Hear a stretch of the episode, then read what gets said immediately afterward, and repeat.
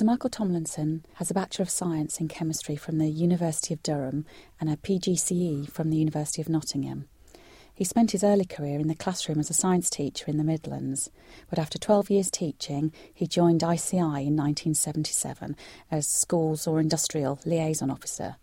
Following year, he became a member of the Inspectorate of Schools, which was the predecessor of Ofsted, and in this capacity helped re- to re establish the education system in Kuwait following the First Gulf War. In 1989, he became Chief Inspector for Secondary and in 2000, Chief Inspector of Schools, a post which he held until his retirement in 2002.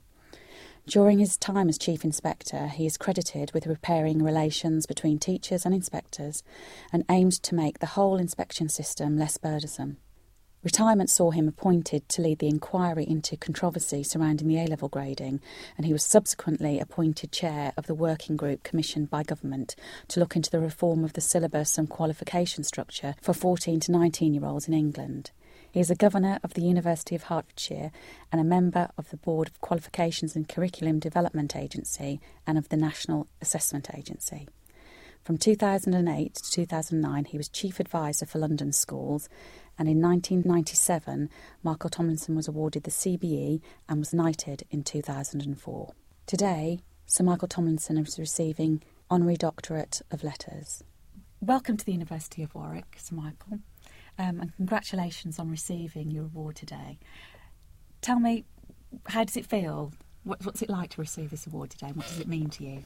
Well, thank you very much for the introduction. Uh, an award such as I've received today is um, is really, if you like, the icing on the cake, because in effect, it represents one's peers, one's colleagues, actually acknowledging what you have achieved, and more importantly, its significance, not just to you, but to others.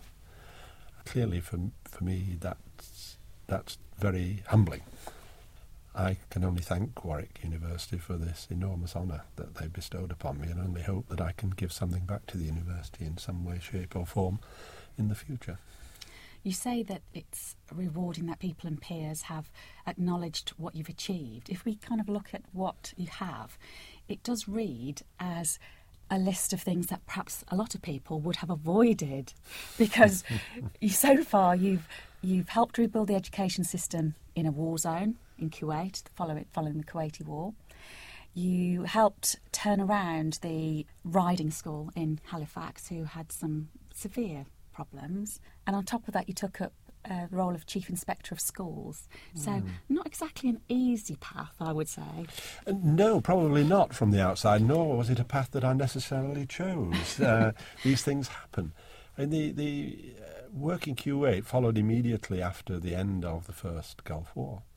And the residual government of Kuwait uh, asked the British government if they would put together a small team of people to help them get their education system running again. And this was in April, and the school year in Kuwait starts in August. Right. So it was a pretty short time scale. And uh, eventually I was uh, asked if I would be a member of that team and be responsible for getting the schools uh, operating again or able to operate again.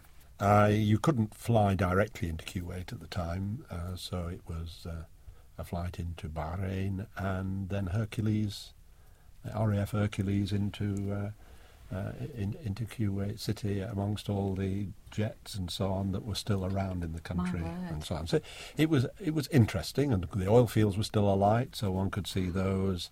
We had a short period of time to assess uh, what was needed to get the schools up and running and uh, that was achieved, and we got all the equipment back into the schools from UK suppliers, and schools opened in August. And obviously, a great deal of the work was done by other than myself. I just I just helped the process along a little, but and continued to go back then after that. Oh, to did you to see how they they got on? Yes. And sometimes when education is deprived of you know and it's disrupted during wartime, very often um, the you find that people are so appreciative of that opportunity once again. Yes, I mean I, I I'm still involved with uh, countries in the Middle East, in fact, and and I find their thirst for education and the value they place on those who wish to help them, the value not in monetary terms, just in friendship terms, is tremendous. Uh, so I have uh, I have some very uh, uh fond memories of the people I worked with, and also, of course, uh, one or two symbols of that work yes. Uh, that were gifts at home. it was a very special a very special period, and not least to go into an area which uh, had been, until a few weeks previously, the centre of significant fighting. So uh, it was a war zone. It was a war zone. Well, well you know, we, we, we could pick up quite easily off the any any part of the streets, uh, um, bullet cases and so on. But when we arrived, the the uh, ambassador had come on the same plane with us, who was returning, having left. And uh, on that evening, he had a party to welcome himself and all the rest back. Uh, and interestingly enough, somehow or other, he had managed to uh, gain the agreement of the authorities to have alcohol. Oh, very unusual. very unusual. But no, it taught me a lot and uh, and and gave me a, a real interest in what happens in the Middle East in, in terms of education. Must be a real insight as well. Oh yes, you, I mean the the one thing uh, that uh, stands out still was that the people from the ministry and, uh, and, and so on that remained in the country throughout the war, you, largely hidden, commented to me that uh, what he had taught them about their education system uh, and, and themselves was that they were almost incapable of doing anything for themselves. Uh, for example, they found themselves quite unable to change a wheel on a car. Uh, they were unable to bake bread for themselves really? uh, and so on. Because, of course, up to then they'd never had to. Mm. And it wasn't something that was ever part of what was taught in schools. Uh, and, and, and so on. If it was taught at home, that was more by chance than design. And they, they swore then, uh, I remember them saying to me, we will never again put our citizens in the position where they cannot look after themselves in these sorts of situations. So a lot of my success, successive visits were around trying to develop what some might call a vocational curriculum, but I would mm-hmm. much rather talk about it in terms of a curriculum which equipped them for adult and working life. Yeah. It's interesting there you mentioned sort of the, the value placed on education, mm. and I think your work within Hackney, if we come back to the UK, mm. that's a place where I think the value of education has been totally um, changed. I'm not sure that the value uh, has changed. I mean, when I when uh, the context was that in uh, 2002, uh, the then Secretary of State had decided that uh, uh, Hackney Council, as such, was not capable of running its own education service, and she directed them to hand it over to be run by a, another party. That party ended up to be a not-for-profit trust, which I helped to create, called the Learning Trust, and we then had ten, 10 years in which to run the education mm. system. My early encounters with parents and with students was was one where they, it was quite clear they wanted a good education for their son or their daughter. They weren't getting it at the time, except in one or two one or two cases. So a large proportion of them left the borough at 11 and went to other schools in other parts of London rather than remain in their home borough. So it wasn't it wasn't a case of not valuing it. It was a case of they were valuing it, but they were not getting the value that they deserved. So my job really was to turn that round with all the colleagues that I'd got uh, to to uh, work within the Learning Trust. Within five years, we were rapidly improving, and uh, by 2009, we were the most improved authority in the country and we had uh, examination performance, which is not the be all and end all, but it's not unimportant. Uh, w- we had a better set of results than overall in London. Uh, and so students were getting, getting a good education. We'd created five new schools. Uh, and um, they were beginning to go to, they were beginning to believe in themselves. They were beginning to believe that anything was possible. Uh, and that belief was being translated into reality by some absolutely brilliant and dedicated teachers in both the primary and the secondary schools in Hackney.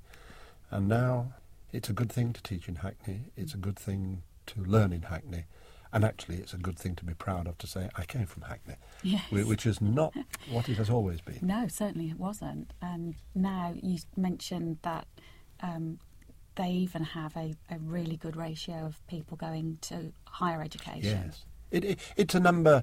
Uh, it's a it's a proportion which was quite low. Um, part part because they weren't getting the grades that would get them in. Partly because they weren't being encouraged to be ambitious enough uh, about what they might do.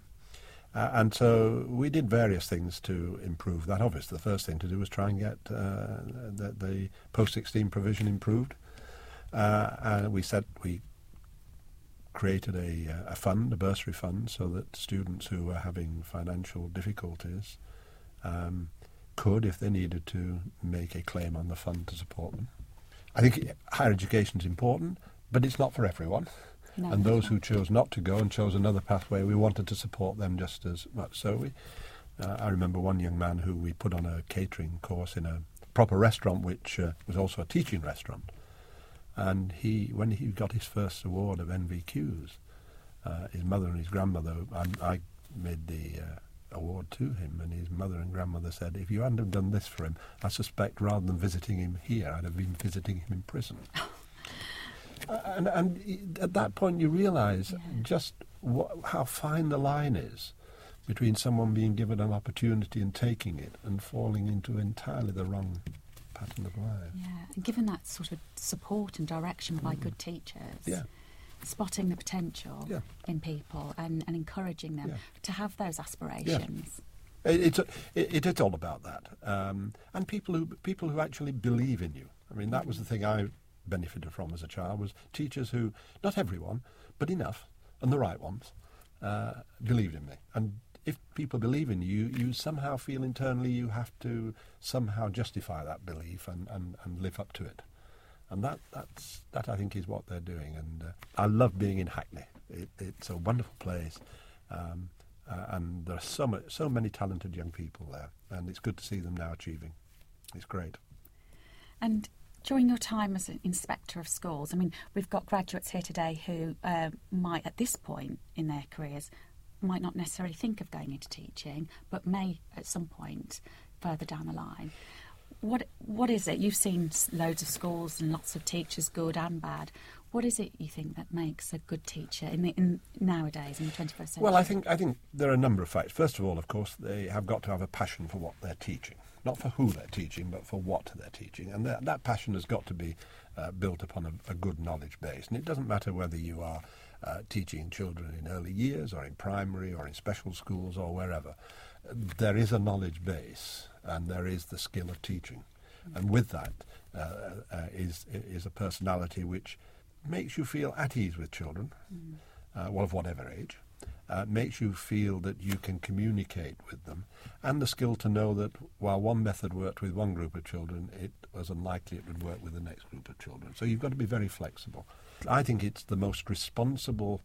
There will be people who'll argue, particularly if, I, if there was someone from the medical school here, um, but I think it's the most responsible job, and f- in a sense, almost daunting job you can have. Because just think, here you are, quite unknown, a mother arrives, usually a mother, it's not sexist, it's usually mother, arrives with her uh, son or daughter at the age of three, four, and hands them over to a complete stranger and says, educate them, please. Not quite in those words, but that's the implication. that's the expectation. That's expectation. Yeah. I, would you, you know, because because as a teacher you hand your child over. You wouldn't under normal. No. That responsibility, I think, is absolutely enormous.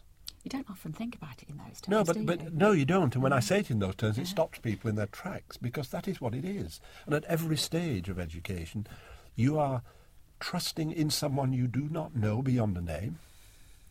You may or may not ever meet, yes. but you are actually trusting that they will do their best by your son or your daughter at whatever stage of education. So for me, it's it's the ultimate job.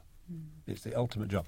There is no quick reward, financially or otherwise, but there is a reward, and it comes when your students succeed. Yeah. So for me, students I taught uh, uh, in my time as a teacher are now very, very well established in their careers. I'm fortunate that some of them still want to talk to me uh, and meet up with me.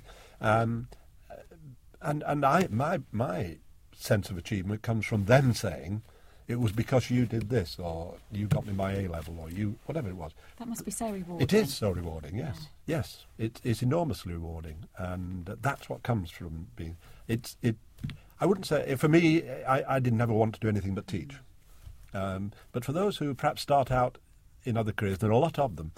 Ultimately, they ask themselves, is this benefiting anyone? Yeah. Could I do something which is of greater social benefit, greater personal uh, achievement? And a lot of people uh, later on in their careers are now switching to teaching Yes. and are absolutely enjoying and are enormously valuable to the teaching profession because they bring with them a set of experiences uh, that uh, are not uh, ones that you could gain by going straight from university postgraduate certificate into teaching. Yes. So if there are uh, Warwick uh, graduates who listen to this and wonder, well, what about the future? I'd say at some point in your life, just ask yourself, is the job I'm doing giving me both personal and a sense of community contribution? If not, think about teaching, uh, because that will. It won't be easy, it's a tough job, but hugely rewarding. I think that's such a nice thought um, for people who are literally have just received their degrees today, but like you say, people who are at all stages there, of their career. And I think that's quite inspirational, actually. Thank you.